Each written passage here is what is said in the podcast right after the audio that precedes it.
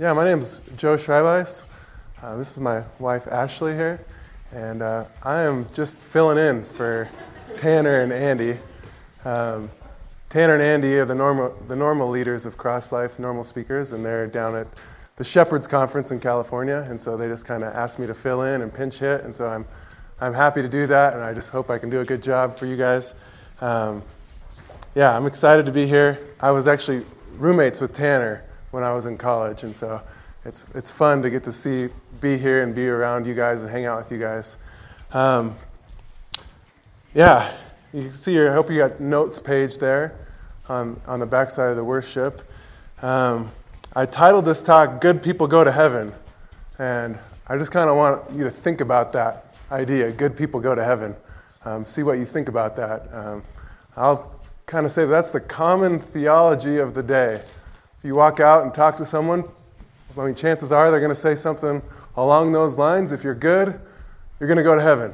i have been pretty good, so I think I'm going to go to heaven. And so that's kind of what I'm, I want to talk about. I want to investigate this idea tonight. Um, a while back, I was reading in my Bible, and I was re- reading through the Old Testament, and we got to Isaiah 42 21. Um, this is kind of the main verse I kind of want to unpack tonight, and I'm just going to apologize in advance Normally, I, would like to stick on one text and kind of work through it, but tonight I'm going to be bouncing all over. So I just apologize in advance. Um, if, in your Bibles, if you got a Bible, um, I'll just give you, I'll be in Matthew 5 and Romans 3 a lot. So if, if as I'm bouncing around, you can kind of, I'll point out some of the verses. But the main verse tonight, and I think I wrote it on top of your note sheet, um, is Isaiah 42 21. It says, The Lord was pleased for his righteousness' sake to make the law great and glorious. And I, I, just read this when I read this, I just stopped and thought, that is a really interesting verse. What is that saying? In, in the NIV, it says, It pleased the Lord for the sake of his righteousness to make the law great and glorious. Um, so, uh, yeah, I was just, what is this saying? It pleased God for his righteousness' sake to make the law great and glorious. So there's a lot of questions here. What is, what is the law? What is righteousness? What are these religious terms that we've thrown around? Um, and why was God pleased to make the law great and glorious? Isn't the law a bad thing? Why, why did he do that? And so that's kind of the thing I want to talk about tonight. Is this verse and God's, you know, God's pleasure in making the law great and glorious. And so there's kind of five main points we're going to work through tonight. Um, God's righteousness, God's law, our sin, our great need, and our Savior. So those are the kind of the points if you're taking notes. Um, so the first thing, I just, I just, what does righteousness mean? What does it mean um, that God is righteous? What is righteousness? And so I looked it up on the internet. I said, well, well, looked up some definitions, and there was one that the state of moral perfection required by God to enter heaven. Okay, the state of moral perfection required by God to enter heaven. That was one definition. Another one was um, in accordance with high moral standards. So, whatever is in accordance with the high moral standards, that's righteous. And as I even thought about this more, I thought, well, to righteousness is the state of being righteous. I mean, just whatever, the righteousness is the state of being righteous. And even dumbed down further for myself was it's the state of being good. Being good. And so that was my thought. Well, but what does good mean? That was kind of the next question that came to my mind. What does good mean? And I would say that we all have a different definition of good. If you, anyone you ask on the street, you ask them, you know, like, what does good mean to you? And they're going to say, well, good means this. Well, I could ask a different person, what does good mean to you? And they would say, give me a different answer of what good means. And so, you know, if, if I were to ask people, if you were to die today, you know, would you go to heaven or hell? Most, like I said earlier, most people are going to say, well, I'm a pretty good person, so I think I'm going to go to heaven. And I would just challenge you what is the first thought that comes in your mind when you say, if you were to die today, where'd you go to heaven or hell? What, what do you think about yourself? Where would you go? Would you go to heaven or hell? And think of the thought that comes in your mind, your reason for where you'd go. What's the first thought that pops into your mind? And so I was thinking, well, Hitler has a definition of good. I have a definition of good. Everyone has a different definition of good, but it doesn't really matter. What matters is God's definition of good. Because we're all going to stand before God one day, and I want to know what His definition of good is to see if I qualify, if I'm good. And so that's, um, that's kind of my, that's what I really want to get at tonight. And when I say good people go to heaven, um, I would say that there also are people are not exactly wrong in saying this, but it depends on their definition of good. And Good people go to heaven. Well, who's good? And so I'd say it's correct theology, but an incorrect definition of good because we often put our definition of good on, and we need to look at God's. So Isaiah 22:41 says, "The Lord was pleased for His righteousness' sake to make the law great and glorious." So what is, what is God's righteousness? What does that mean that God is righteous? And so, to understand God's righteousness, we need to understand His law. We need to understand His law. I like God's standard of good. We understand what God's standard of good is. And you think about this if you're writing a paper for college and you need to write a paper, and you write your best paper possible, and you think this is an A paper, and you turn it into the teacher and you get it back a week later and it's an F. But, and you're like, why did I get an F? Well, she says, well, you didn't follow the rubric. You didn't, I told you you needed these points. And you're like, well, I didn't know that.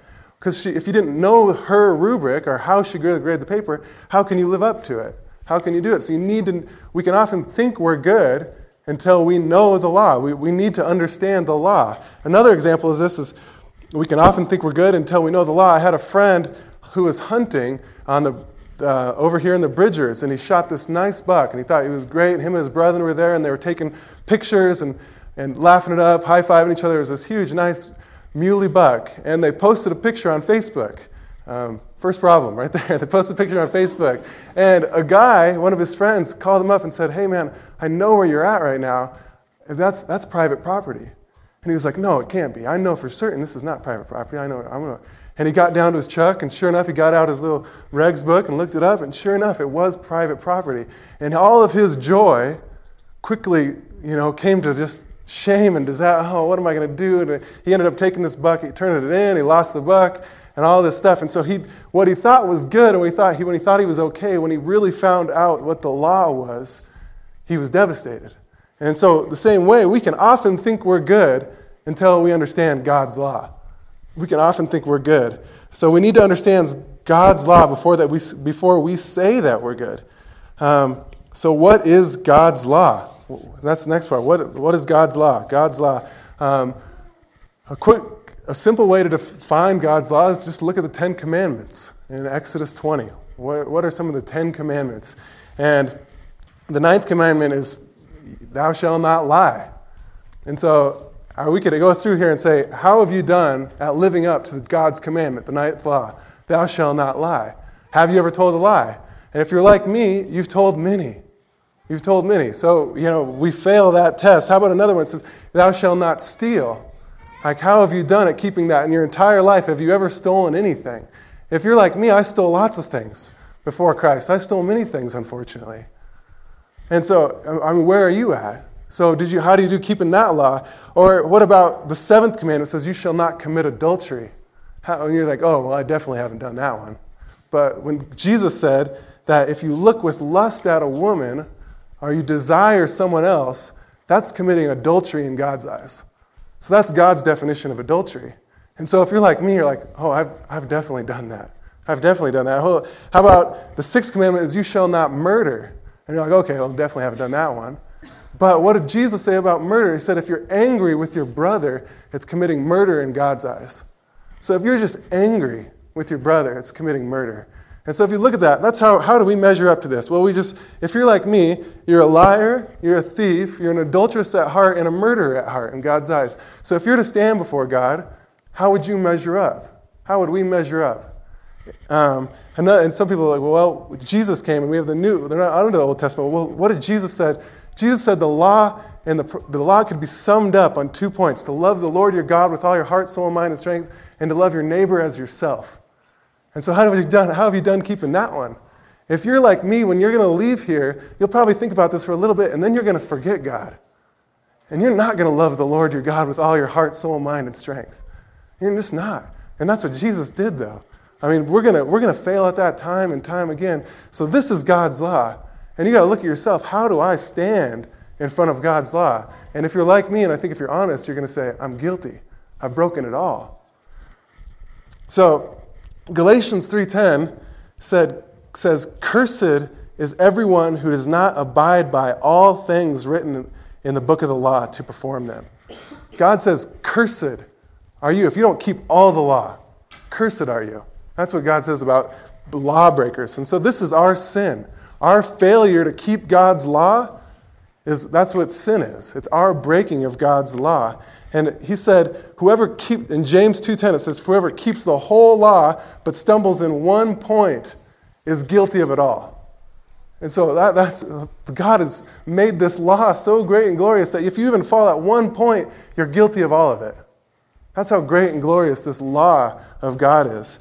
Um, Romans 3.23, I'm going to hit some verses in there if you want to look with me at Romans 3.23. Uh, Matthew, Mark, Luke, John, Acts, Romans. And we're going to go to the third chapter. And so look at just a very simple verse, Romans 3:23, for all have sinned and fall short of the glory of God. This is the state of mankind. We have all sinned and fallen short of it. There is no one who is not a sinner on this earth. Everyone has fallen short of the law of God, of God's glory, and we're all sinners. Look at Romans 3:20, just a couple verses. It goes, it says this: through the law comes the knowledge of sin. So that's one of the reasons God gave us this law, was so that we would see our sin. Through the law comes the knowledge of sin. And go up a little bit further, Romans 3:10. It says, There is no one righteous, no, not one. No one righteous. There is no one good. And so when people say, well, good people go to heaven, okay, well, that may be true, but there's no one good. There's absolutely no one good. No one. There's no one good in themselves. Look at, if you want, flip over to Matthew 5 48. Flip over to Matthew 5. I want you to see this verse so you can get a picture of God's righteousness. This is what Jesus said Matthew 5:48, he said, "Therefore you are to be perfect as your heavenly Father is perfect." Okay, that's what he said. You must be perfect. You must be absolutely perfect. That's what, that's what God requires, is perfection. And so, like, if that phrase, good people go to heaven, yeah, I guess that's true if good means perfect. Because perfect people go to heaven. Perfect. And so think of your own life and how have you done at keeping God's law? This whole law that if you break it at one point, you're going to be guilty, that you need to be perfect. If you're like me, you've failed miserably. Um, you see, God is perfect and He demands perfection. And no unholy thing, un, no broken thing can be in God's presence. He demands perfection. God is perfect, perfectly righteous, and He has made His law great and glorious to reflect his perfection. His law is great and glorious because he's an awesome and holy God, and that reflects who he is. The law of God reflects the righteousness of God. And the, the Bible calls the law of God the law of righteousness. It is the law of righteousness. It's a perfect law. And so I try to think of a good example of how I could demonstrate this for you. So picture with me the Grand Canyon. Um, I'm sure you've all seen pictures of the Grand Canyon. It's over 6,000 feet deep at its deepest place. And so imagine with me that you are down in the bottom of the Grand Canyon, at the very bottom, and you're and all of humanity is lined up, and there's people from all places, all countries of the world, all nations, all religions, and you're just facing this sheer wall of the Grand Canyon is right before you. Um, and you know, imagine that you know to get to God, I got to climb this wall. I got to get over this wall. Um, I got to make it there somehow. And so you look around, and everyone is jumping to try and climb this wall, but they all have huge packs on their backs full of rocks. And so they jump up and they fall immediately down. And so this is everyone is there just jumping and jumping and grabbing on this wall, but they're all just coming right back down. They don't make an inch of progress. Okay? And so in this example, I want you to think that this wall, the canyon wall, is like God's law. It's God's righteousness. And we're down here in the trench trying to do good, trying to be good, trying to earn ourselves salvation, trying to jump up and hang on. But we have these weights of sin that keeps us coming right back down. So we got James 2:10, you must be perfect. You must keep the whole law. And so we keep on slamming back to the earth. We're trying to jump up. Okay, and so this is, and imagine at the beginning of the, the source of the Grand Canyon, there's a volcano. And you know that this, vol- this volcano could erupt at any time and send hot molten lava ripping through the canyon. So everyone's in a kind of a state of frantic. And so they're just jumping, they're trying to do good, they're trying to get up. That, okay, imagine that. Okay, that's what this is like. Um, and so in today's world of, just today's world, there's two strategies of, of escape that I call it tonight. There's two strategies of escape for trying to get out of this situation, to get out from under God's law. Um, the first one is an attempt to save themselves, which is really an attempt to become righteous, an attempt to make themselves good. And I say they do this in three ways. Um, the first one is by redefining God's standard. They redefine the law. And you can see this people all over the world. They just redefine the law and they say, well, I think God just requires that I be baptized. God just requires that I be circumcised. God just requires that I go to church every week and that I go to Cross Life and that I join a Sunday school class. Or I pray five times a day and I go to the mosque on Fridays. Or I do this, and if I do this enough, I'll get reincarnated and I'll become this. And if I reincarnate enough times, it's just you just reinvent God's law and you say, at the end, I'm going to be good enough, but it's really you've just reinvented God's law and what makes what what pleases God. The second thing they do is redefine God's punishment. Um, and so, what is God's punishment? The wrath of God, you can sum up in hell. Hell is God's punishment. And I, I think of so many times um, where I've ran into people who, who laugh at the idea of hell. I remember I, one of the football players um, on the MSU football team, when I was playing football here, I, I, I was talking to him about Jesus and about heaven and hell, and he said, I want to go to he- hell because it's going to be a better party. I just remember looking at him, I said, No, it's not. It's not going to be a better party. It's going to be a place of misery and a place of torment. In Matthew 10 28, it says, Do not fear those who kill the body, but, kill, but fear him who kills both body and soul in hell. That's who we're to fear. And so that's another way they get out from under this is they redefine God's punishment and say, oh, it's just going to, hell is nothing. I'm not worried about it. It's going to be a, it's going to be a better party than heaven anyway. The next thing they do is redefine God. They just redefined who God is. And this, I call this atheism. This is what they just, they just look at the wall, this wall in front of them and it doesn't exist. But it's right there in front of them. This the, you know, the Bible doesn't argue for an existence of God.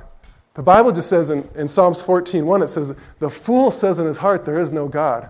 That's what it just says. He's a fool. If he doesn't believe in God, he's a fool. And if living in Bozeman with these mountains and this, this beautiful landscape we have, to just look here and say, There is no God, yeah, you're, a, that, that, you're a fool. And in Romans 1, it says, There's what, What's known about God has been made clear, but men suppress the truth. And so, according to the Bible, according to Romans 1, there's no such thing as an atheist. They just suppress the truth. What's known about God is clearly seen. And so these are the three ways of kind of escape. Um, the second, or the three, the second way or second strategy of escape is to look for righteousness outside of themselves, to look for righteousness somewhere else. Um, so this is our next part: our great need, our great need. And so Nahum 1 3 says, The Lord is slow to anger and great in power, and the Lord will by no means leave the guilty unpunished. The Lord will by no means leave the guilty unpunished. So some people think I'm just, uh, I'm a, I know I'm a sinner, I know I'm this, but God's just going to look his other way and let me walk into heaven. And this verse is saying, no, he won't. You've broken God's law, and he's just not going to look the other way. He's not going to do that. He's going to judge you. And so this is our great need. Our great need is righteousness. But as I've explained, we don't have it. In and of ourselves, we don't have any righteousness. Um, like I said before, there is no one righteous, but that is our great need. In Matthew 5 6, it says, Blessed are those who hunger and thirst for righteousness, for they shall be satisfied. Blessed are those who realize that they're not righteous and they look for that righteousness somewhere else. They long for it. They hunger and thirst for righteousness outside of themselves.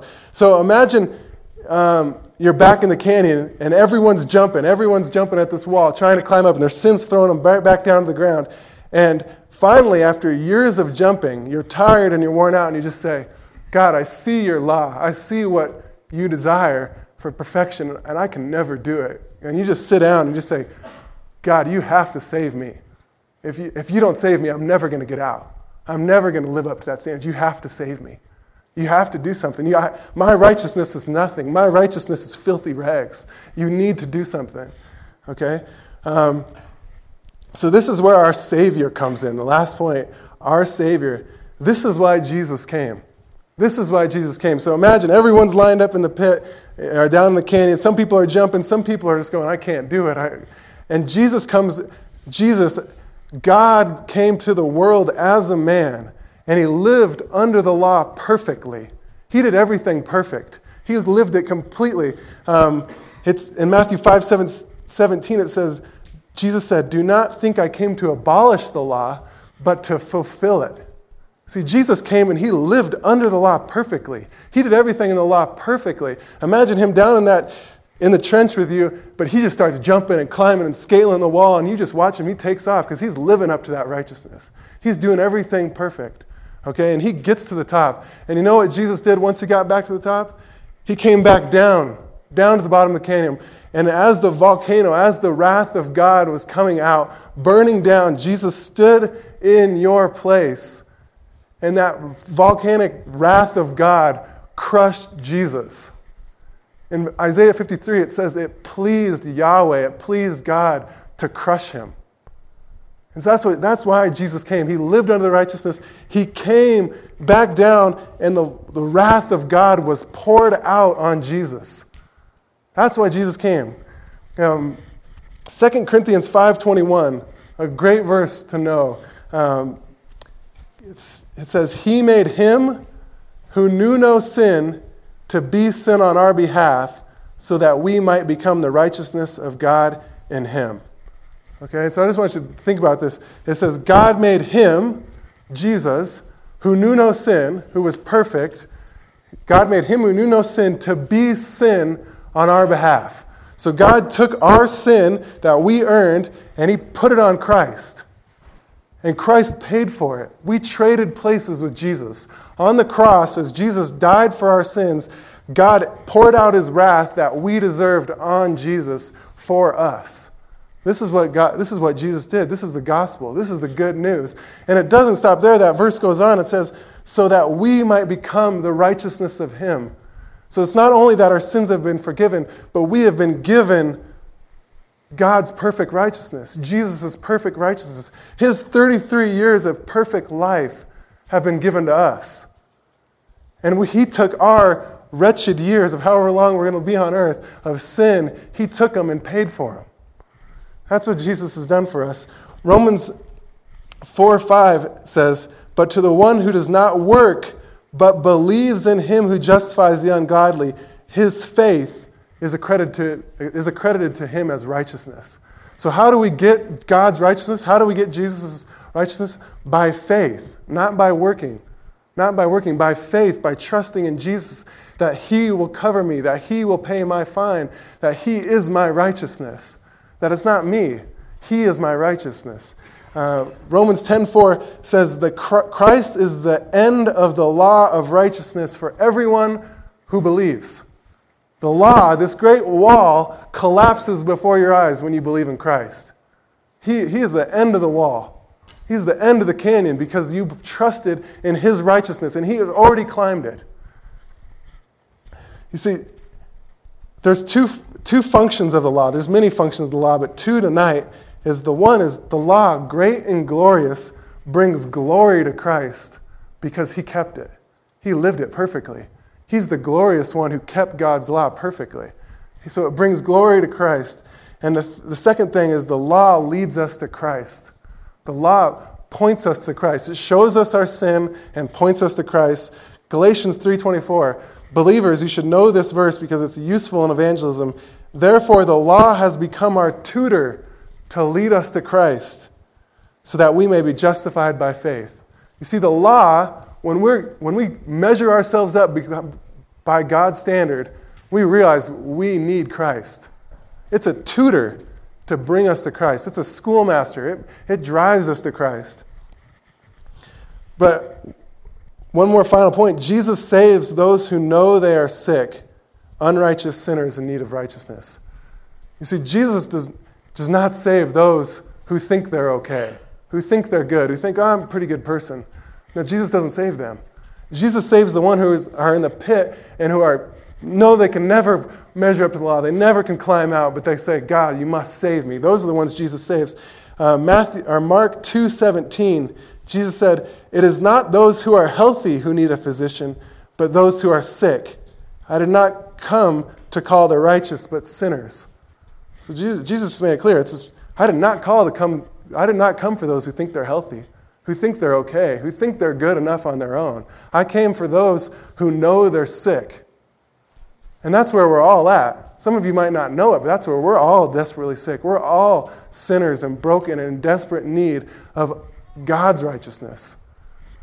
But I just hope that you can see that. I hope that you can realize that I can't gain it. I can never be good enough. But I stand before God, if I say, oh, I was a pretty good guy, He's going to say, no, no, not according to my law, not according to this great, great and glorious law. You see, we sometimes we say, I'm pretty good in light of other people around me. I'm pretty good and that person's doing this and this person's doing this. And but I'm pretty good and I'm not doing that. But God doesn't look at other people. He looks at his great and glorious law and he knows you can never come you can never pass it. You can never get around it. And so we need someone else's righteousness. Flip with me. We're going to close on Luke 18. Uh, if you got a Bible, I really want you to see this.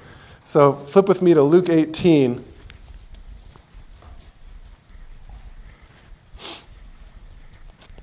Going to read a little short story here Luke 18, starting in verse 9. Um, it says, verse 9 says, And he also told this parable to some people who trusted in themselves that they were righteous. Okay, just think about that interest. Jesus told this parable for those who thought they were good, for those who trusted in their own goodness, who thought, when I get to heaven, I'm just going to be a good guy. And God's going to let me in. This is why Jesus this is what Jesus, Jesus told this parable for those people. And so, so, and he also told this parable to some people who trusted in themselves that they were righteous and viewed others with contempt. Two men went up to, to the temple to pray, one a Pharisee and the other a tax collector. The Pharisee stood and was praying this to himself God, I thank you that I am not like other people, swindlers, unjust adulterers, or even like this tax collector. I fast twice a week. I pay tithes of all that I get. But the tax collector, standing some distance away, was even unwilling to lift up his eyes to heaven, but was beating his breast, saying, God, be merciful to me, the sinner. I tell you, this man went to his house justified rather than the other. For everyone who exalts himself will be humbled, but he who humbles himself will be exalted. I just love this story. You see this, this Pharisee, he doesn't, I mean, he just says, God, I thank you that I'm not doing this, I'm not doing this. It's not a terrible prayer, but you see, he's, he's comparing himself to other people. Whereas this, this tax collector comes and he says, I, I don't even want to look at the temple. I can't even look. God, you just, you have to save me. You have to save me. I, I don't deserve it. I'm in just need of righteousness. And who, who goes away justified? Who goes away? It's the, it's the tax collector because he realizes he can't do anything.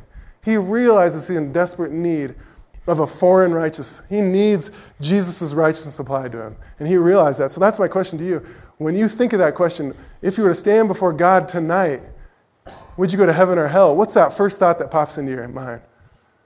Because if you're a believer, it shouldn't be, well, I'm a pretty good person. And I, have kept, I've gone to church my whole life, and I, I even, you know, led worship, and I, I even did some miracles and I taught people about you. Like, that is not. No, Jesus is going to say, no, no. Like, when, when we stand before Him, we better say something like, no, I deserved hell. I, des- I earned hell. But Jesus came, and I've trusted in Him. That's what we better say. So let's, let's pray.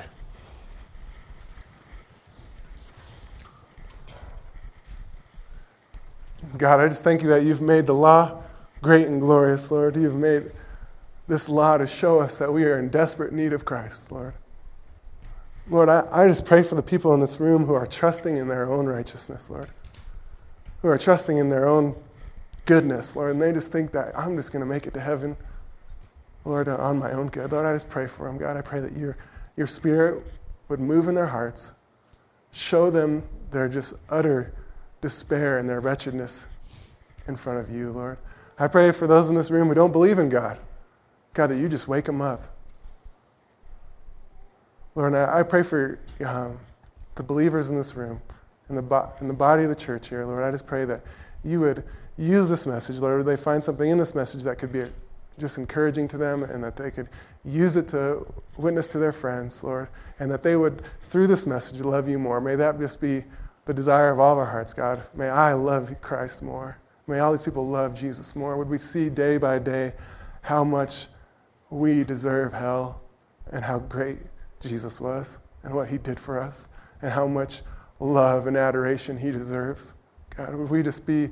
Um, God, would we just be your church? Would we be the people who love you and love people here on campus and in town here, Lord God? Would we just bring glory to your name? Let's pray all this in Jesus' name. Amen.